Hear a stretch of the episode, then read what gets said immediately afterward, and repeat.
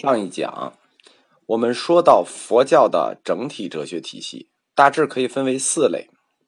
它的第一类是有部哲学，我们可以先简述一下有部哲学，在后面的课我再给大家拆开来讲。所谓有部哲学，就是佛教第一次大分裂的时候上座部持有的观点，后来上座部转换成为说一切有部，所以该部的哲学又叫有部哲学。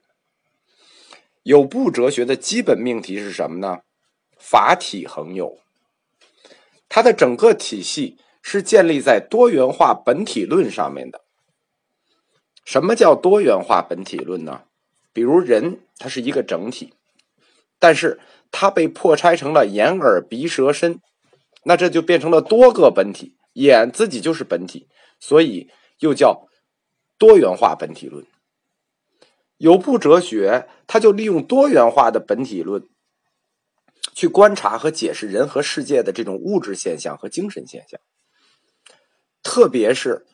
这些物质和精神现象的成因，就是为什么，以及它们的变化规律，最后是它们可能的趋向。有部通过这种观察以及他们自己的总结去解释原始佛教的基本教义，比如业报轮回、无常、无我、涅槃寂静。有部哲学在中国流传大约是七百年左右的时间，它为中国佛教建立起来了全面的概念观，比如三世因果、无常无我，这些最基础的佛学观都是由有部哲学建立的。但是有部的方法论是建立在对人的破拆上，什么意思？人就没有整体性了，人只是一个概念，是变化的、刹那的。但是呢，构造这一整体的元素却是永恒的，就是构造人的这诸元素却是永恒的，是由业力将这些元素构造成人，而业力去构造这个元素的过程，就是我们所谓的因缘和合的过程。那么人只是诸元素的聚集，所以我们说无我。其实这种破拆方式跟古希腊哲学里原子论的方式其实是一致的，但是它到了中国情况就会很不同。为什么呢？中国佛教的基础和原始佛教的教义基础其实是相冲突的，这来源于我们说过最早的佛教翻译家，因为他们创造了一个词叫食神，这个食神中国人就见字生义，认为是灵魂，后来就确定为灵魂。所以我们在谈中国佛教和印度佛教哲学的根本差异的时候，必须考虑到其实他们在最初的出发点上就是有分歧的。所谓食神就是灵魂，那就是著名的那个形灭神不灭，灵魂是始终如一的，而因缘不过就是让这一整体出现在现实生活里的一种条件。所以如果离开了这个食神，或者说离开了这个灵魂，这个永恒的灵魂，那么所有的因缘就会没有意义。其实这也就是佛教里戒杀的一个理由，为什么呢？因为灵魂此世他可能因为因缘变成一个人，下一世他可能又因缘变成畜生，灵魂如一，因缘不过就是为这灵魂体现在现实中去创造条件。有部在中国流行了这么多年，就是快一千年，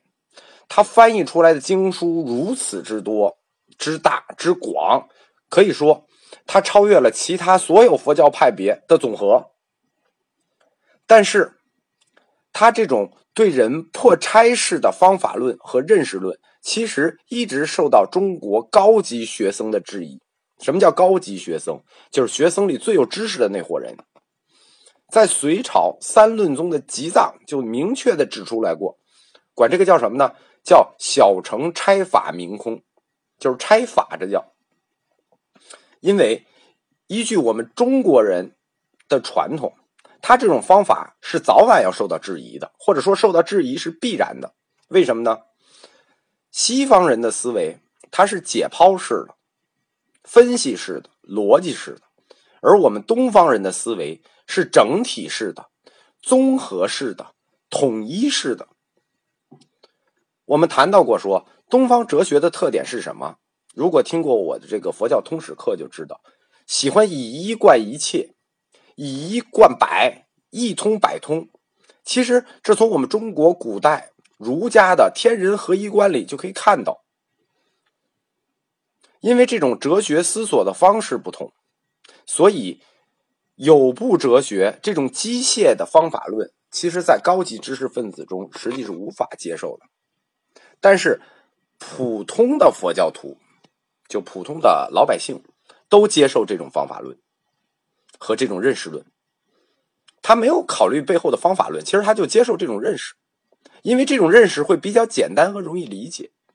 但是在学界内部，尤其是水平比较高的学界内部，总是倾向于唯识或者中观。当然了，现在特别是现在就是有一些学者，他们以中国的儒家为出发点，以人天观为武器，开始口诛笔伐西方哲学的这种解剖式和逻辑式的思维方法。这一点在百家讲坛这类节目推出的那些学术超人中间非常普遍，就是动辄就拿国学当武器。这其实是对整个世界哲学史的无知，因为就整体观和综合分析方法来看，并不是中国古代独有整体观，每个文明的早期思维这是共性，就是整体的观察事物，统一的观察事物，所有文明都一样。为什么？因为早期人类对自然界他直接观察，直观的结果必然是具有共性的，而直觉的整体观去被解剖开，去分析，然后最后进行逻辑的推论，这实际是认识的进步，不光是认识方法的进步。所以说这是一个历史的必然。我们中国古代哲学没有走到对事物进行解剖和分析这个阶段，其实这是哲学思维上的一种缺陷。